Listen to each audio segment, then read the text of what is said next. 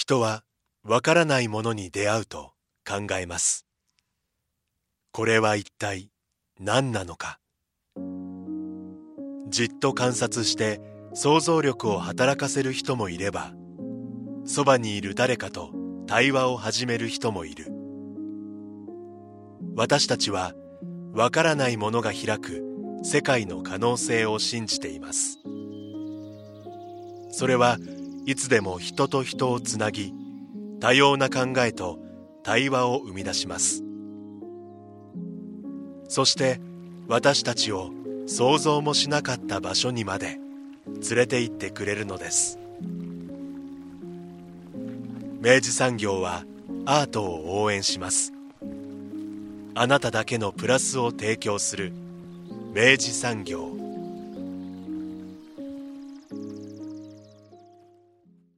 明治産業プレゼンツアワーカルチャーアワービュー今週はリブリス小箱で開催中の中村健太さんの写真展歯が抜けたを特集します。スタジオには当番組プロデューサー三好です。おはようございます。おはようございます。中村健太さんです。はい。もうねあのー本当にあのこの番組でずっと取り上げたかった、はい。あの写真家さんでございまして、ええ。あの、その、どうしてそんなに取り上げたかったんだい、とかっていうことはですね、うんうん。もう全部特集の中でお話し差し上げておりますんで、はい。もうこれはもうすぐにとりあえずね。聞いていただきましょはい、えーというわけでインタビューをお聞きください。今回のゲストは写真家の中村健太さんです。よろしくお願いいたします。お願いします。ついにお迎えできました。う。はい。はい。あの、もう本当にあの、僕らは、あの、中村健太さんは、あの、リブリス小箱のですね、はい。あの、ミサさんが、あの、ずっとやっぱり、中村健太君っていうね、うん。素敵な写真家がいてね、っていうことをずっとやっぱり教えていただいてて、えで、あの、まあ僕もそれまではあんまり作品も、あの、拝見できてなかったんですけど、うん。まあ調べれば調べるほどにですね、とんでもない写真家が、うん。あの、いるものだということで、ええ。あの、ちょっとプロフィールだけね、はい。簡単にご紹介させていただくと、はい。1981年生まれ。はい。で、2016年、イタリア版ボーグ、ね、ボーグですよ。ボーグですね。が選ぶベストフォト100、はい。そしてフォトボーグのええ。フォトグラファーベスト30に選出され、ええ。みたいなね。写真家さんがええ、どういうわけか、福岡にいらっしゃるということで。どういうわけか。ね。えい。や、あの、もちろんね、この後、あの、実際に作品も本当に素晴らしいがゆえに、まあ、今回お呼びしたわけですけど、うんまあ、そんな優秀な写真家さんが、あのこんな地元にいるっていうことであれば、これはお話を聞かずにはおられまいよ、ということで、お迎えさせていただきました。健太さんよろしくお願いしますお。願いします。はい。ご出身も福岡？はい。福岡の田川ですね。はい。今ご在住もあ、はい、田川に、あはい、住んでます。はい。そうですかそうですか。ずっとじゃあ田川にいながらにしてそうですね。まあ、福岡の、えーまあ、市内であったりだとかええ、北九州の方に住んだりとかしてたんですけどはい、まあ、あのー、家族ができて、ええー地元の田川に帰ってきてっていう風な感じで。はい。写真を志したのはいつぐらいからなんですか、えー、っとですね、僕が、えー、っと、あ、いきなり話し出しました。すいません。全然あの、中村健太と申します。北九州若松にあります、えーフォトスタジオロブジェから参りました。わかりやすいわかりやすいですよ、どうぞよろしくお願いします。よろしくお願いします。ありがとうございます。はい。あの、その隙を与えずに失礼しました。ありがとうございます。はい。名乗らないといけないな、みたいな。ありがとうございます。すいませんはい。あでですね、はいえーっと、あのー工業系の大学に、えー進学して、はい。で、あのーなんていうんですかね、特にこう夢もなかったんですけど、はい。まあ、これからパソコンやろうみたいな感じで思って、うんうんうん。うん。システムエンジニアになったんですよ。うん。そのうんうん IT 系の、ええ。あのー仕事場で、あの、就職して、はい。で、やってたんですけど、うん。まあ、その、今、おはあの、ちょっと話したロブジェっていう、はい。あの会社に所属してるんですけど、はい。そこの、あの、まあ、代表がうん、英介さんって言って、はい。まあ、僕の、あの、よく遊んでくれた先輩になるんですけど、はいまあ、その方がもともと、あの、カメラマンをうん。されてて、地元のですね。で、えーで、それで遊んでる時に、うんあの、フィルムの一眼レフをくれたんですよ。ほいきなり。お前これで撮ってみろや、みたいな。で、それで、もうファインダーに覗いた瞬間になんかビビッときちゃって、ほあこれだみたいな。えじゃあそれまでは全然写真とか撮ったこともなく？そうですね。なんかその高校時代とかに、うん。その修学旅行とかで、うんあの映るんです、はい、はいあのーでフィルム付きカメラっていうんですかね。はい。はい。なんかセピアとかもは流行ってたんですはいはいはいはい。でそういったので撮ったりとかもうその程度で、え特にその写真に対してっていうのは、うん。うんなかったんですよね。それでそのロブジェのあの方から写真を譲ってもらってカメラを譲ってもらって、はい。で撮ったもう撮るとなったらもうビビッときちゃったっていうこそうですとですかね。写真家っぽい。すごいね。えそのロブジェの方はあれですか？なんかその才能をね健太に才能を見出してたんですか、いやなんかそういうふうに、まあ、言ってはくれてますね。へなんかいずれはみたいなんじゃないんですけど、えなんかそういった、まあ、話の中で、なんていうんですかね、こう、二人ともその音楽とか、うん。なんかそのファッションだったりだとか、うんそういったのが好きだったんで、ええ。まあ、そういうような感覚も近いところもあって、うん。うん。そういったところでですね、で、まあ、システムエンジニアをやってたんで、はい。あのーまあ、家族会議というか、はい。大学まで行かせていただいたんで、急に何もですね、言わずに、ね、あの、辞めるわけにいかないので、そうだそうだ。で、それでちょっとこう、実家ではいはい。話をしてたんですけど、中村会議が行わはい、中村会議が。まあ、俺らカメラマンになりてえと。うん。いう話をしたらええ、あのーまあ、その、えー僕の父親、母親、ええ。で、まあ、祖母がいて、はい。で、あのーすごいびっくりしてたんですよ。なんかその、たまあ、別に僕がなんていうんですかね、カメラマンになりたいとか、はい。写真に興味があるっていうことを、うん。えー言ったこともなかったっていうのもあるんですけど、うん。うん。なんかそれ以上の驚きようがなんかあっへてー、で、まあ、まあ、よくよく話を聞いていったら、はい。まあ、僕が生まれた時に、はい。えっ、と、祖父、おじいちゃんはい。うん。いなかったんですよね。で、あの別に話にも上ってこないから、はいまあ、死んでんだろうな、みたいな。うんっていうので、あのーまあ、過ごしてたんですけど、はい。実は、そのじいさんが、えっ、と、その当時珍しく自宅に暗室を構えて、で、あのーなんていうんですかね、多分中盤のカメラとか、うん。なんかちょっとこう、あのー高価なカメラとかを使って、あの写真を撮ってたらしいんですよ。で、そのおじいさんは、はいあのーなんかこう、女性の人とどっかに行っちゃったみたいな。なんで、ええ。まあ、多分家族の中でも話題が上ってこないというか、はいはいはい。っていうのをはい、その時に初めて聞いて、僕もびっ逆にびっくりす 驚かされてそうですねで なんか、まあ、お前もどっか行くんかとか言われたりして。そうですよね。そうですよね。蘇ってしまいますよねご家族は。ええ。全然心当たりもないのにね。ねえ。今聞いたばっかりなのに。ねなんかそういう風なですね、うん。すごい。中村家の中に実は隠されていた写真家の血筋がここに来てえ。発動してしまいました。ちょっと漫画の第3話ぐらいのこうなんか展開が本当だよね急激な展開がそこで。そんなことがあったんですね。変なルーツがですね、えーそまそれ聞かれてどどああ俺にはやっぱりそういうなんか血が流れてたんだみたいなのは思われたなんんか不思議な感覚になりましたね。うんもうなんかそれで、そのうちのそのおばあさんが、はいあのそれまでなんていうんですかねこうじいさんの話とかしたことなかったんですけど、うん。はい。なんかアルバムとかこう引っ張り出してきて、ええこれじいさんが撮った写真よみたいな、見せてくれたりとか、なんかそれでなんかこう知るきっかけというかですね、なんかうんなんかこうえ僕の父親からも、うん。あの話をちょっとたまに聞いたりするようになったとか、そのですね。うんすごいいきなり写真がコミュニケーションを生み始めねるえ。すごいなまあ、そこでご家族はじゃあやってみなさいみたいなことにはなったんですか？そうですね、まあ、まあ、僕が、まあ、やりたいっていうか、うん。なんかまあ、そう言い出したから聞かんだろうぐらいな感じもあったとは思うんですけど、うんまあ、それでですね、まあ、あの、フォトスタジオに、ええあの、紹介していただいて、ええ。でそこで、まあ、修行をさせていただいてっていうふうな、なるほど、はい。じゃあもうあの写真の勉強はもう言ったらそのアシスタント生活で身につけていかれた感じですか？はい。それが御年おいくつぐらいですか？えーっとですね、26ぐらいとかですかね。はい。それって結構写真家さんの中で言えば割とこう遅めのスタートあなんですか？ーだと思いますね。ねうん。へえそこからあの、まあ、アシスタントしながら少しずつ自分でも作品を撮りながらみたいな感じのあのターンになっていくんですか？そうですねもともとなんかそういった形でええ。何かこう表現したいなっていうのは、うん。あのあったんですけど、うんうんうん。こう若い頃から、うん。でも何がいいのかなっていうのがうん。あの分からなくて、うん。まあ、それでまあその写真っていうのがすごい自分の感覚にそのフィットしたというか、ううんん。っていうのも感じたので、うん。まあ、その修行もしながらうん。自分の好きな写真といいますか、なんかそういったのをなんかこう撮って並行して撮っていってるような感じでしたね。うん。それあの他のその表現方法例えば映像だったりとか、は物描いたりとか絵描いてみたりとか、はい。そういうことではなく写真だったっていうのは、はい、何がそんなに一番ピンとくるポイントだったんですか？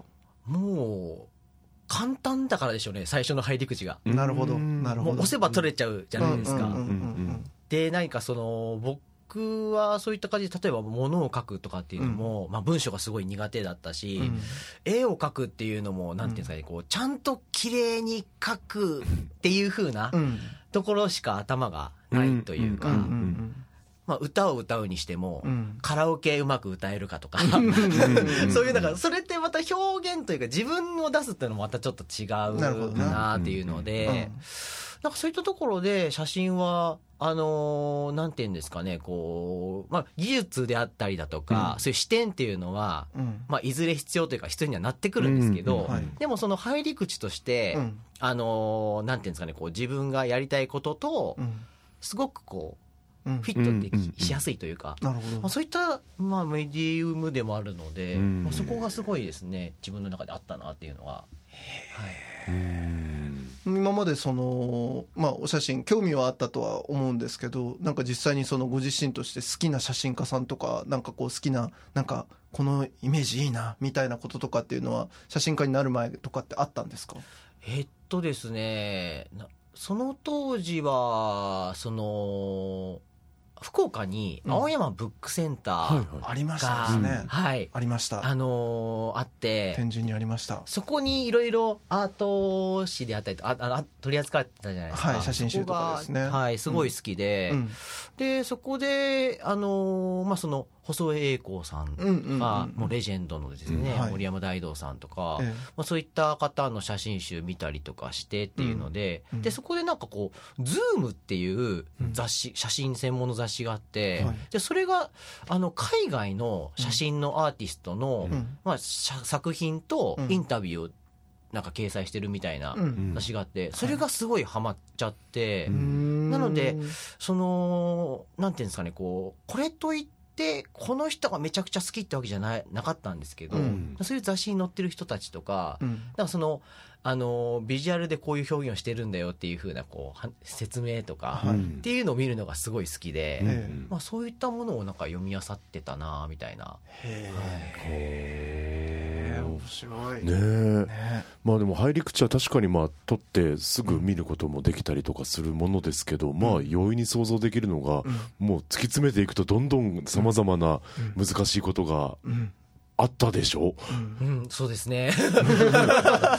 ねだって実際撮り始めて、あの、まあ、まず自分が思い描いた、その、あ、こんな絵になってるかもと思って撮った絵が別にそんな風になってなかったりとか、あるいはなんかと、何撮っても、なんか、出来合いのイイメージのさなんか参照したなんか真似たようなものにしかなんないなとか、自分のオリジナリティって何なんだとか、そういう葛藤とかっていうのはどうだったんですか？めちゃくちゃありましたね。ああだから、あの、やっぱりそんな甘いもんじゃなかったなというか、まあね何事もそうかもしれませんけどね,、はいああ、やっぱりそうだよな、みたいな。うん。やっぱりその写真は、僕は特にその人を撮るのが、えあの好きなので、はい。うんってなったらやっぱりその、なんていうんですかね、こう撮らせていただく方との、あの距離感であったりだとか、えうん。であの普段僕はその所属しているそのロブジェではい。家族写真であったりだとか、うん。結婚式の撮影とかも、うん。あの撮らせていただいているので、はい。まあ、そういったところでまず初めましての方、はいはい。最初からもう撮るとかいうふうな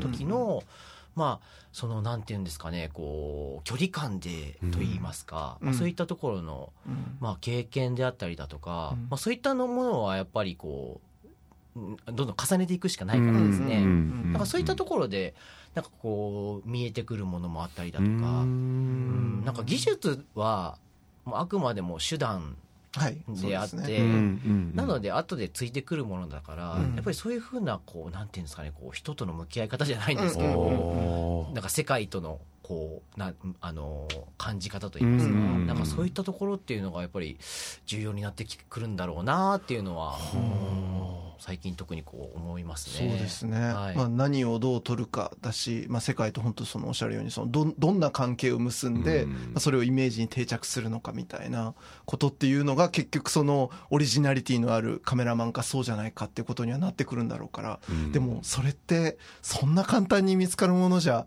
ないでしょないですよね。きっと。うん。ですね、でも何かなんていうんですかねこうあのあんまり小難しいことを考えてなくて撮影の時にはですね、うん。なんかあの本当に何というのかな、うん。えーっとしょうもないことって言ったらもうそれまでなんですけど、うんまあ、そこから何かあのーなあのーなんていうんですかねこうちょっと、まあ、当たり前とか、はい。日常ってなんか思われているところにプラスの要素を加えて、うん。そこでちょっとこうああれ？なんだろうこれであったりだとか、うん。まあちょっと違和感じゃないんですけど、うん。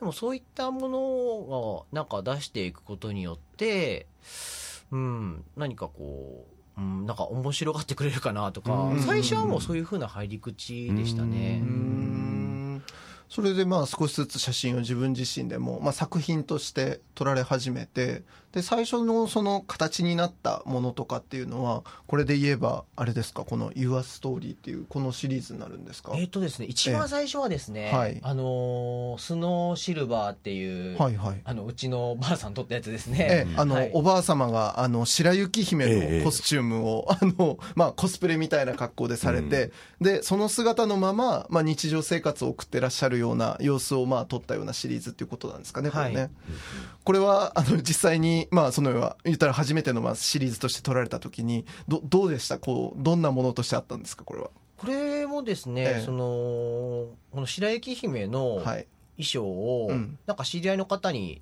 たまたまもらって、えでなせっかくもらったしどうしようかなって思ってたら、うん。まあ、その実家でうちのばあさんがまあちょうど朝ごはんを食べてる時はい。で「ちょっとばあちゃんこれ着てよ」みたいな。はい。もうライトな感じで、はい。たらなんか「あんたどうするつもりね」って言いながら、もう脱ぎ始めてて。来てくれるんだ。あすごいな。ノリノリだみたいなすごい。ね、なんかすごい、なんていうんですかね、こう、なんか恥ずかしがるでもなく、ん。まあ、ノリノリであるでもなく、うんうんうん淡々と撮らせてくれたとうん言いますか、うん。うん。はいなんか。そういうファインダー向けられてるからって言って別に作るわけでもなくっていうことですよね。なんかそういったのが、まあ、あなんか不思議だなとは思ってたんですけど、うん。えまあ、それで、まあ、撮らせてくれて、ええ。なんかそれがまた、ちょっとこう、自然に馴染んでるようなうん写真にもなったので、えうん。なんかそういったところも何かこうあそういうのって面白いなとかいうふうな、まあ、うん。ヒントになったと言いますか、うんでなんかちょっと話ずれちゃうんですけどん、全然大丈夫です。あのーそれもなんで撮らせてくれたのかなっていうのを、うん。なんかずっとこう考えてたら、うん。まあ、それこそさっき話があったじいさん。はい。うん。じいさんが、うん。そのばあさんをその若い時、うん。あの写真を、まあ、撮ってたはい。から、ええ。そのばあさん撮った写真とかもまあ残ってるんですよ。うんなんでそのあのーまあそのご年配の方ってなかなかその写真を一人撮られ慣れてるうん。方ってあんまりいないのかなみたいな、うん。その写真を抜けると「あ私はいいよ」とか、うんうんうん。なんかそういうちょっとこうシャイというか、えなんか恥ずかしがる方が多いんですけど、うんまあ、その撮られてるっていう経験があったことによって、うん。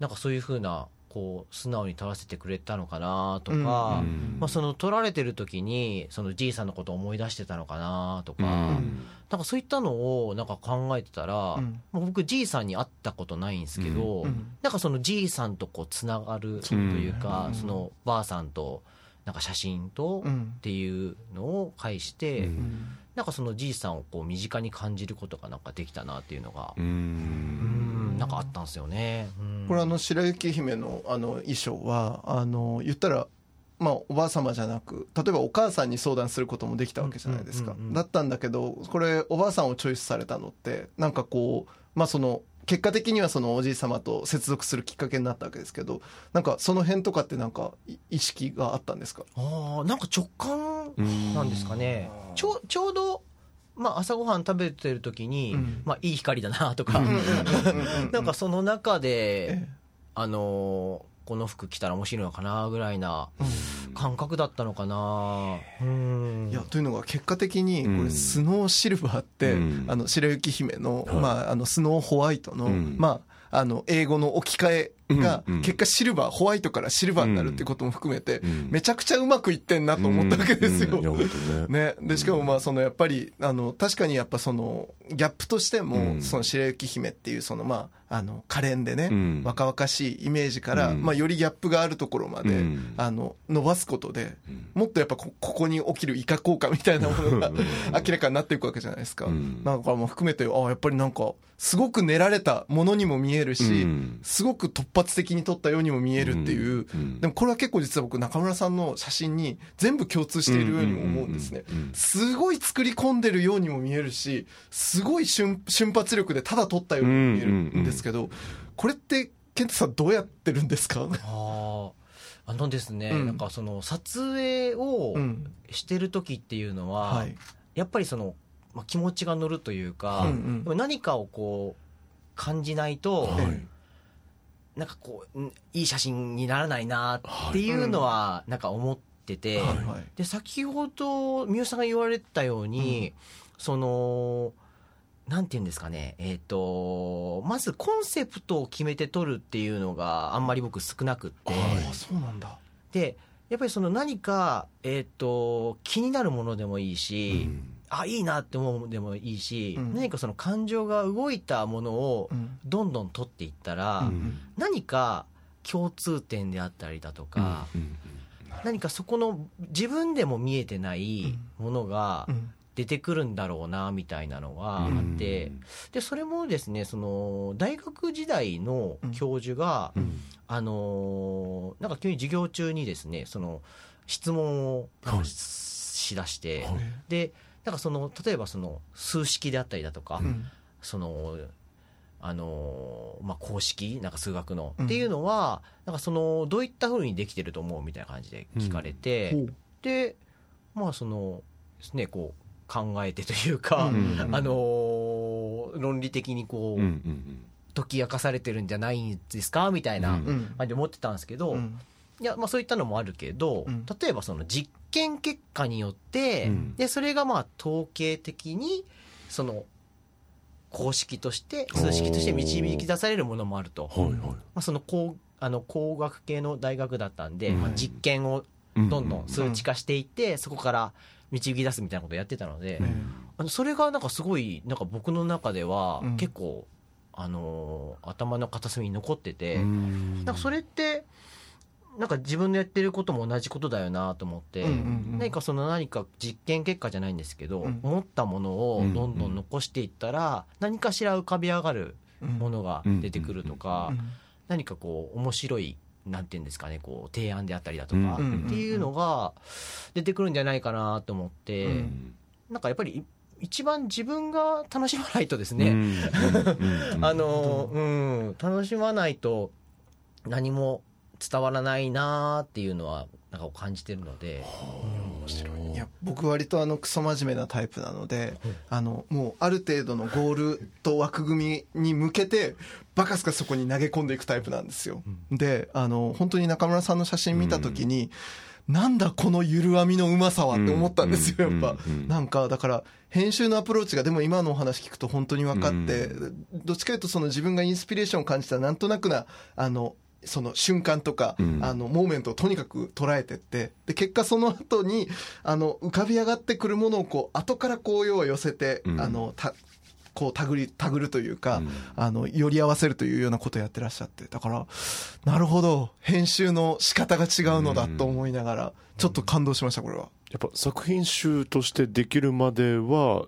やっぱりそのそこに向けてというよりもこうそれまでいろいろこう取ってきたものからそのおっしゃる通りそのまあ公式みたいなものが出てきて一つの作品集になるみたいな流れになるんですね。そうですね。なんかそういったあの作り方の方が自分にはこう合ってるなっていうのは。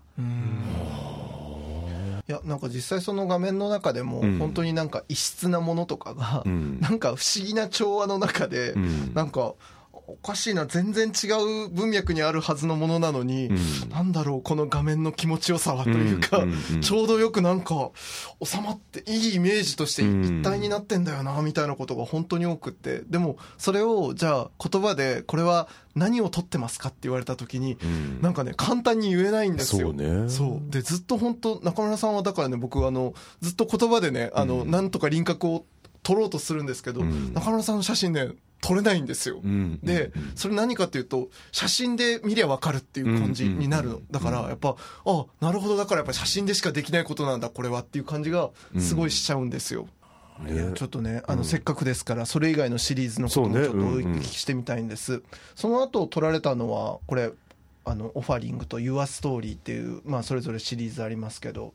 あえっ、と「ユアストーリーの方ですねこっちですね、さ先がうん。はい、これはあのーちょっと僕がこうちょっとご紹介するのもなんですけど、うんうん。3D メガネあの、はい。青と赤の、えっと、メガネを、まあ、かけた被写体を、まあ、なんか撮ってらっしゃるのかなっていう感じなんですけどこれちょっとどういうシリーズだったかってお聞きしてもいいですか？えっとですねまあその最初に撮ったきっかけは、うん。あの 3D メガネたまたま持ってて、はい。うんで親戚の、まあ、おじさんたちがいたんで、はいちょっとこれかけてよみたいな、あれ聞いたことあるななんかそう。話でまさかそのまますっとかけてくれるんですか？な何かあれですね、やっぱこうパターンがないですよね。それでなんか撮ったら面白かったんで、うん。あ面白いから、うん。あの続けてみようかなっていうのはであ、まあ、いろんなシチュエーションで、うんはい。まあ、実際のお客様であったりだとか、うん。まあ、身内であったり、はいあの街行く人にちょっと声をかけて、っていうふうなものを、うん。まあ、撮っていた、うんまあ、シリーズではありますね。はい、うん。まあなんかちょっとほらウルトラマンあの太郎だっけあれ誰だっけ？ウルトラマン。あ太郎。セブンセブンあセブンだ。セブンセブンね。セブンみたいな感じはいはいでジュワッみたいな感じでええ。かけるようなさ。そうか。僕らの世代は 3D メガネわかるけど、確かにあの赤と青でちょっと立体に見見えるっていうね。ええ。そんな現象すら知らない人もいるわけじゃそうだよないですかねえこれあのまあもちろんね絵的にもなんかそのやっぱりそのギャップだったりとか異質なものが変な変な調和の中でいるっていうことでは面白いんですけど、なんか中村さんきっとそれ以上のなんか面白さを多分、そのなんか撮った時に感じたと思うんですけどそれってどのあたりだったんですか？えー、なんかそれこそなんか撮っていく中で、ええ。あのーまあその「Your Story」のステートメントの文で言うと、はい。その 3D メガネって、まあ先ほどもあったように、まあ、見見てるっていう何かを見てるっていう行為じゃないですか、うん。はい。かけてるっていうことは。え。なのでそのなんていうんですかねこう作品その 3D メガネをかけてるうん。作品の前に鑑賞者の人が、まあ、立った時に、うん。まあ、鑑賞者の方は、うん。えー、と作品を見るっていう、うん。あのーですねこううん。ベクトルがうん。働くと思うんですけど、うん。逆にその見られ作品に見られてるみたいな、うん。なるほど。その 3D メガネがあることによって、まあ、そういう風になった時に、どういう感覚になるのだろうかなみたいな、うん。なるほど。はい、しかも向こう側からはまあ疑似的ではあるとはいえ 3D に私たちは見られているっていうことになるわけですもんね、ううん。そうか。なるほど、平面側から、うんうん。まあ、実際に我々は立体ですけどね、そのように見,、ねね。見られるわけ。見られてるんだな。より見られてるっていうのがなんかちょっとうん。際立ちますよね、3D メガネをね、なるほどな。だからやっぱりこれは最終的に見られている私たちの物語だっていうことでの「ユアストーリーってことなんですね、なるほどこれもでもねうん。みたいなことはあの撮っていく中で少しずつあそういうことなのかもしらんっていうことが見つかってってこうテーマでくくられたわけですよね。そうですね、はい、なんかちょっと悶々と考え事するのは好きなタイプなんで、ええはい。うん。でも最初はもうどこまで行ってもこの 3D メガネであのかかけてその日常の中にポンといるっていうそれが面白いなっていうところがスタートだったわけですよね、はい。すうごい。んだなんかやっぱインスピレーションをやっぱこうあの呼び込むうん。呼び込んで捕まえる能力みたいなのはうんちょっともしかしたら中村さんのこのなんか特筆すべきうん才能なのかもしらんとちょっと思いつつ、面白い。ちょっとこれ、これシリーズ解説面白いよ、うん。う んそしてまああともう一つオファリングスっていう、はい。これあのシリーズありますけれどもこれはどういうシリーズだったんでしょこれはですね、ええ。あのーもともとその雑誌に、う、うん。えっと、僕の作品を見せた時に、はい。あのーあじゃあページを与えるから、うん。次のテーマが、うん。その雑誌の、あのー全体のテーマが、神秘性っていうほテーマなんで、それでちょっといろいろ写真を撮ってきてくださいみたいな感じで言われて、うん。でまあ、考えてた時にあのーまあ、神秘性うん。うんなんだろうなみたいな。うん。で、まあ、そういうふうな感じでこう考えてたらあのーまあ、お祭りとか、あのー盆踊りであったりだとか、まあ、神事あはい。の神のお祭りごとみたいな、えあのーまあ、そういったところで僕たちが、あのー生まれてからええ。当たり子供の時と当たり前のように参加するじゃないですか、ああそうですね。別にこう、うん。なんていうんですかね。そうですね。うん。あのーそのその新人のこう中身とかはあまり知らずにね、うん。はい。えそれってなんかこうおかしいよなみたいな面白いよなみたいな感じで思って、うんなんかあのーそういうふうなこう神様のえー奉るものだけどっていうふうに言うけど、えうん。昔誰か人が、まあ、作ったものではあるじゃないですか、うんそうですね。その誰か作ったうん。今でも続いてる、うん。あの習わしとうん。僕がデタラメに考えて作ったうん。ものはうん写真で撮ったら何人か違いが出てくるんだろうみたいな。確かに、うんうんうん確かに、はい。うん。なのでなんかこうなんていうんですかねこういあの口紅がいっぱいついてる、はい。少年のええ写真とかっていうのは、はい。まあ、例えば6歳になったら、うん。こういうふうな儀式をしないといけないとか、はい。偶像崇拝されてる人とか、ええ。あのあとはそのオファリングスっていうのが、うん。お供え物っていう、ね、うんはいはい。意味なんですが、はあのーよくしていただいてるフレンチのうん。あのシェフに、はい。えあのちょっとこうテーマをお伝えして、えはい。あのあなたが思うお供え物を作ってくれませんか、はみたいな。うんうんうんうん。はいあそうですね。このちょうどこのこれですね。写真面白い。ね。なるはほどな。だからそのある種その中村式空想の儀式をはい。実際にイメージとして定着させた時にあのそれこそ数千年後の例えば宇宙人とかがその写真を見た時にほうあの日本日本というこんな儀式がみたいなね。地球の日本という国にはかつてあの6歳になったらあのあまたの女性から接吻を受けるそういう儀式があったらしいなんつって言ってみたいなことですよね。なので今そのネットでええ。どんどんこうなんていうんですかねこう写真であったり画像が、うん。うん。あの思いもよらないこう広がり方があったり、うん。あのーなんていうんですかねこう埋まっていくというか、じゃないですか、はいなんでそういったところで、うん。あのーもう本当にこう先のうん。言われてた先の方が、うん。えこういった儀式があったんやみたいな、うん。でもよくよく調べたらこれ嘘じゃんみたいな、ありますね。ありますね。なんかそういう風な感じでなんかこう楽しんでもらえたらうん面白いだろうなっていうのがあるんですけど、うん。うん。こなんか逆にでもほら、うん。テーマを投げかけられてうん。っていうこともまたそのまた別の感覚で多分うん。やっぱ作り上げることになるんだなって今お話聞きながら。神秘っていうところからうんうん思いね。ました。いやだしやっぱこれ本当あのこれもだから本当中村さんがどれぐらいやっぱでも今あの SNS のお話もありましたけど、やっぱその時代的に言えば本当ポストトゥルースとか、うん。フェイクニュースとか、うん。みたいなところでまあその真実らしいイメージも実はこう、あの信用ならんぞっていうようなところをやっぱりこうだから時代性もあのゆるーく捉えながら、ん。でも別にそのものズバリとして言わないあたりの、うん。やっぱりねお上手。お上手ね。警 鐘を鳴らしております。じゃない。言っちゃった。言っちゃったよ。結果的にそうなるっていうね、やっぱね、だからやっぱね、今の話聞いてもだからうん。実は僕らが普通に今までこう数百年続ええ。く儀式として思ってるものも実はどこかでかけ違えてになってるののかなっても思いました今の話聞いて。そうですよ。だって本当ね、あの、眉唾もんだと思うよ、結構。今僕らがめっちゃありがたがってるさ、風習とか儀式とかもさ、いや、そんなこと少少なくともわしらの時代には全くやっとらん。やっていうね。マジでありますからね。確かに。なるほど。その可能性すら見えてきますよね本当ね。うん。すごいな。いやだからやっぱそのなんかね僕は結構だから中村さんもちろんその写真のまずイメージを定着するそのカメラマンとしての技術はもちろんなんですけど僕はね編集者として優秀だと思いますよ。本当ねなんかすごい編集的な才能だと思いますこれは。自分ではそれを感じたことが なかったので。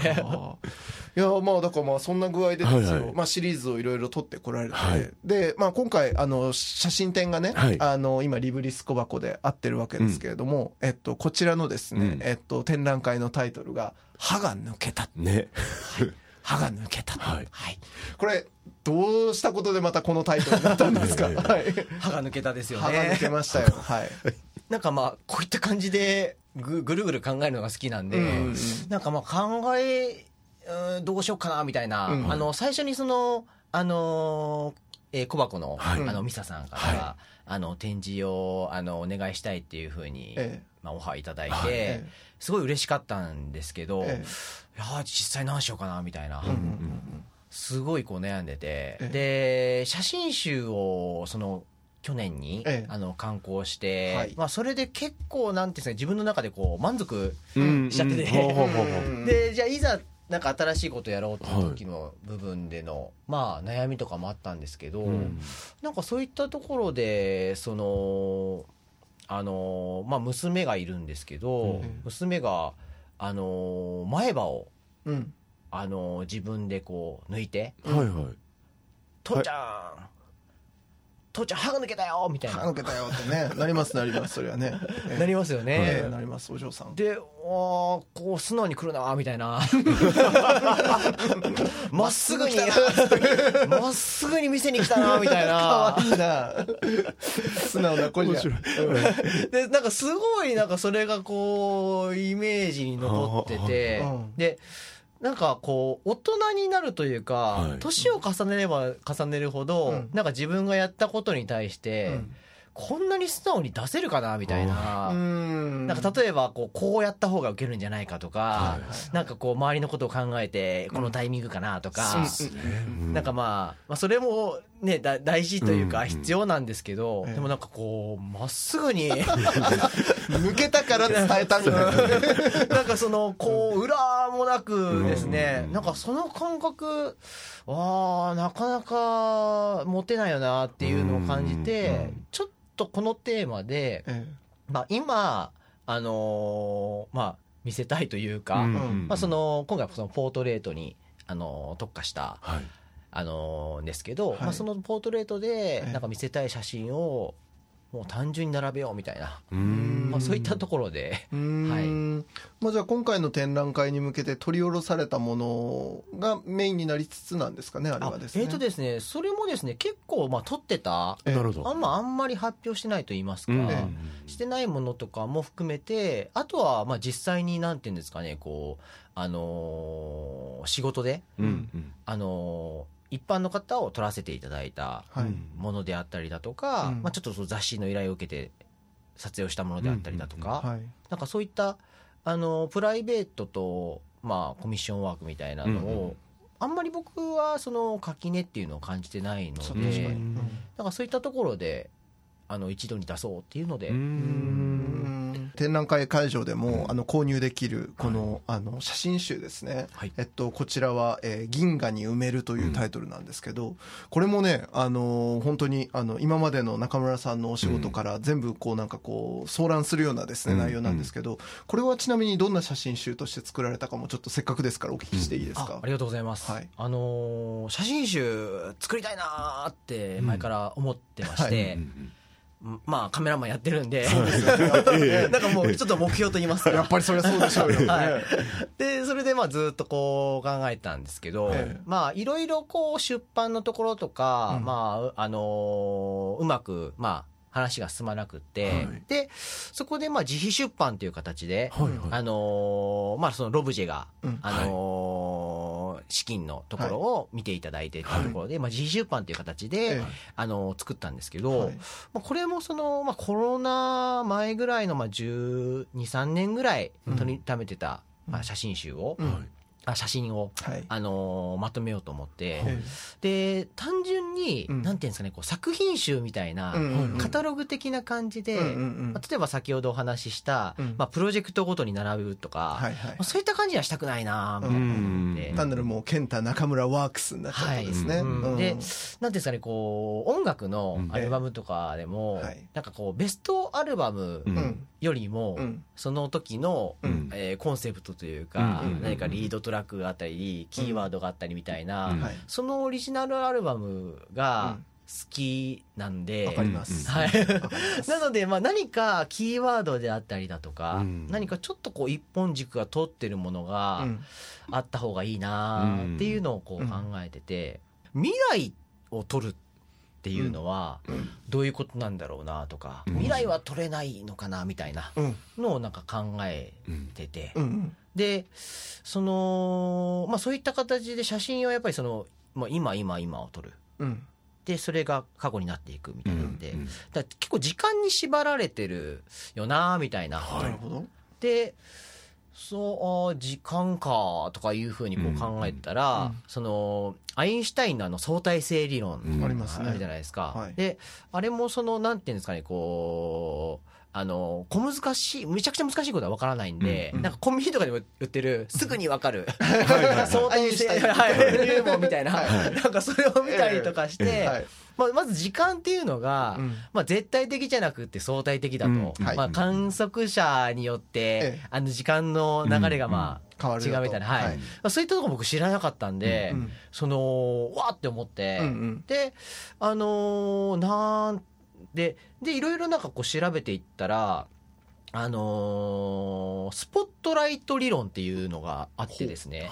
でそれが、えーまあ、一般的にその時間が過去現在未来っていうふうに、うん。まあ、流れていって、はいうんうんまあ、戻ることができないうん。不可逆性のものであるみたいな、うんうんまあ、一般的なこう感覚うんなん。ですけど、そのスポットライト理論っていうのが、うん。だから過去現在未来っていうのは、うん。もう同一に存在してると。おおなるほど。ある。はいはいはいでその人間人はそのスポットライトを当てるかのように過去現在未来っていうのを認識してるみたいな、その脳で認識してるみたいな、でそういったのを見た時に、まあ、それがまあ本当かどうかっていうのはちょっとわからないんですけど、うん。でもその考えがなんか面白いなってうんうんうん思ったし、うん。なんかそのスポットライト当てるっていうのがちょっとこう写真を撮るみたいなこういううんなんかはいはいはいはいなんか似てるなみたいな。うん。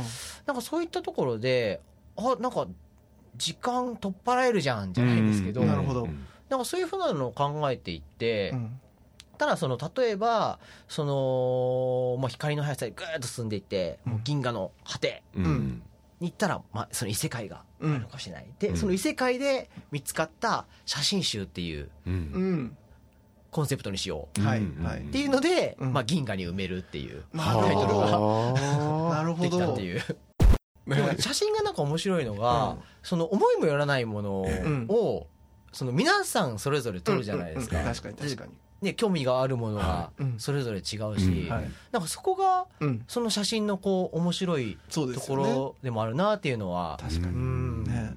だからもしかしたら友安さんが撮る何かのイメージが僕が撮る何かのイメージがうん。なんか誰かにとってはうわやっべすっげえの撮っちゃったねみたいなのとかっていうのはあり得るかもしれないはいわけですよね。めちゃくちゃあると思います、うん。はい。うーんすごいな。ね。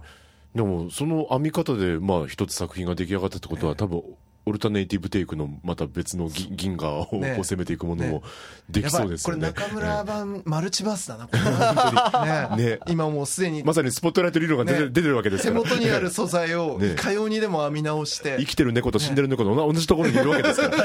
やばい。シュレディンガーの猫まで出てきた大変だ。やばいなこれは。でも本当だからいいかなる世界の編み方もまだまだ手元にそのカードはあるから。で組み合わませして。たやったーみたいな。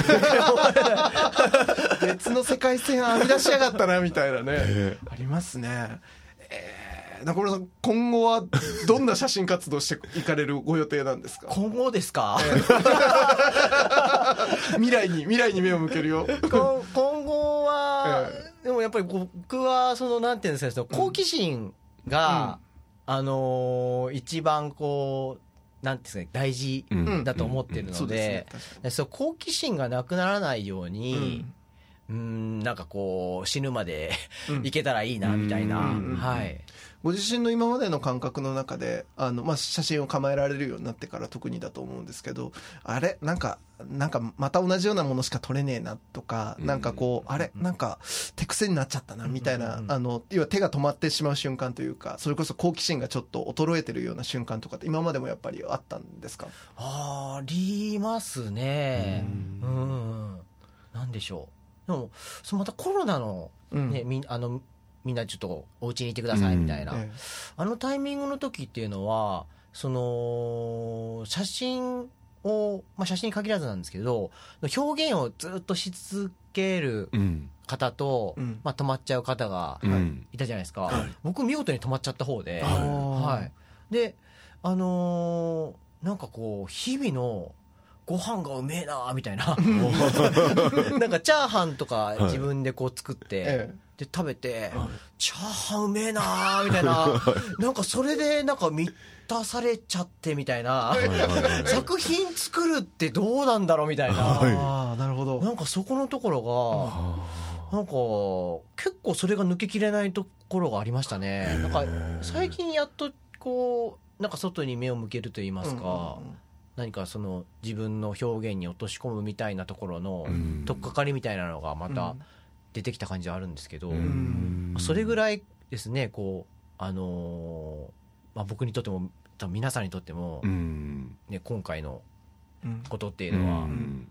うん大きいことだからですね。うん。中村さんはじゃあやっぱある意味こう外との関わりみたいなものがうん。やっぱり結構自分のトリガーを引くきっかけになってらっしゃる感じですか、あそうですね、うん。うん。内から出てくるっていうよりもやっぱり、うん。うん、外からのもので感じるというか、なんでまあ写真なんだろうなみたいなですね、その何をキャッチしてうん。何を増幅させるのかじゃないんですけど、なんかそういうふうなこう、うん、アンテナとアンプみたいな、何か発するものじゃない、うん。なるほどな。うんという感じなのかなっていうのは。あでも本当に今の例えは本当に分かりやすいですね、うん。本当にだからその世界に対するアンテナとアンプですね、アンプね。ね。うん。でもあの捉えてうん。で増幅させて、増幅するっていうね。うん。で届けるっていう。まあなるほど。なでもちゃんとやっぱりチャーハン作ってらっしゃる時にはチャーハンと接続してらっしゃる感じがありましたよなんはい、か。すごい、あの、接続してましたね。まだ焦げちゃうな。IH だからかな。いやこれだから分かんないですよ。もしかしたら1年後にチャーハンうチャーハンって。まいっていうね展覧会やってるかもしれないからね。でご自身の中でのそのチャーハン文脈と何かしら接続する、全然関係ないイメージを。えでもチャーハンが一枚もないぞみたいなね。でも不思議と分かる。チャーハンうまいだよこれはっていうそんな写真集をうん編むかもしれないからね。ちょっと検討してみます。チャーハンうまい。ロブジェの先輩も大変ですよ。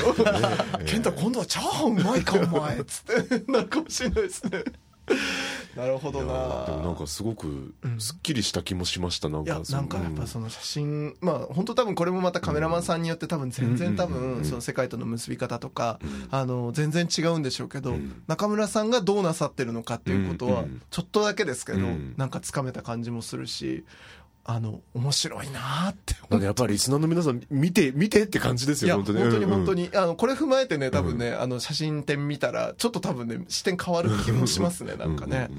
いや、あの、ちょっと、健太さん、引き続き、あの、どうか福岡にいてくださいね。はい。ね。いや、こういうね、やっぱね、面白い方がね、こう、福岡の、同じ福岡にいてくれるっていうことが、うんとってもドキドキするし、うん嬉しくなるし、引き続きどんどんね、あの、活躍していただいて、私たちにいろいろまた見たことのない世界線のものを、たくさん届けていただきたいと思い次第でございます。恐縮でございます。健太さんどうもありがとうございました。ありがとうございました。明治産業プレゼンツアワーカルチャーアワービューエンディングの時間となりました。やはりあのお話を聞くとあのこんな感じで写真を撮られてるんだなとか、うん。まとめられてらっしゃるんだなっていうのがあの片鱗が分かって、ええ。ーよりすごく興味がえ。うん。湧くなと思いましたね。い。や本当にあのやっぱカメラマンさんっていうのが何をやっている人なのかっていうこと、うんまあそれも本当にあのやっぱ中村さんならではという感じだと思うんですけど、あの本当それがなんかちょっとだけこう迫ることができたというかうん。触れられたのは本当に面白かったですね。うん。まさにやっぱマルチバースですね。いやー 私ね本当ご本人がやっぱり、あのね例えで出されてましたけど、うん。そのやっぱりアンテナとあのアンプ。であるっていうね、あの捉えてそしてそれを増幅して届けるっていう、うん。あのそれをこうさまざまな世界にあの彼から見た世界っていうところでずっとやってらっしゃるっていうのは、うん。まああらゆるアーティストに言えることなのかもしれないんですけど、うん。なんかね中村さんの写真はうん。それをあの説明するのにふさわしい、うん。本当になんかねあのなんか本当そその通りの表現だなと思う。中村さんにとってはやっぱ写真でしか表現できないというか伝えられないっていうのがすごくこちらに伝わりましたねそうなんですよ、僕だからやっぱあれをじゃあやっぱりじゃあ優れた文章が書ける人が、うん。例えばあれを文章で書いたらあの通りに伝わるかって言ったら、うん。やっぱそうじゃないんだよね。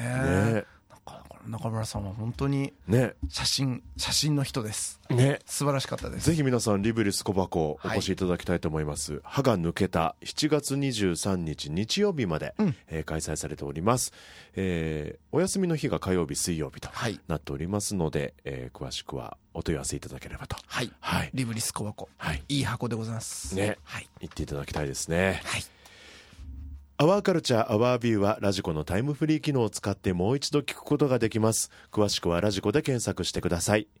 そして番組の特集はポッドキャストでも聞くことができます。Spotify ほか各チャンネルで随時更新しています。詳細はラブ f m のホームページからご確認ください。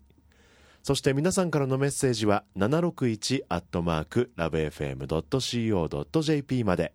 お送りいただく際はタイトルか冒頭部分に「アワーカルチャーアワービュー」宛てもしくは頭文字を取って OCOV とつけて送ってください。アワーカルチャーアワービューここまでのお相手は佐藤智康でした。また来週。お引越しに伴いガス電気を使いたいまたは止めたいとお考えのお客様。お引越しが決まったら明治産業へご連絡を。アプリからでもインターネットやお電話からでも24時間いつでもお受け付けいたします。お引越しのガス電気のお問い合わせは明治産業までご連絡を。あなただけのプラスを提供する明治産業。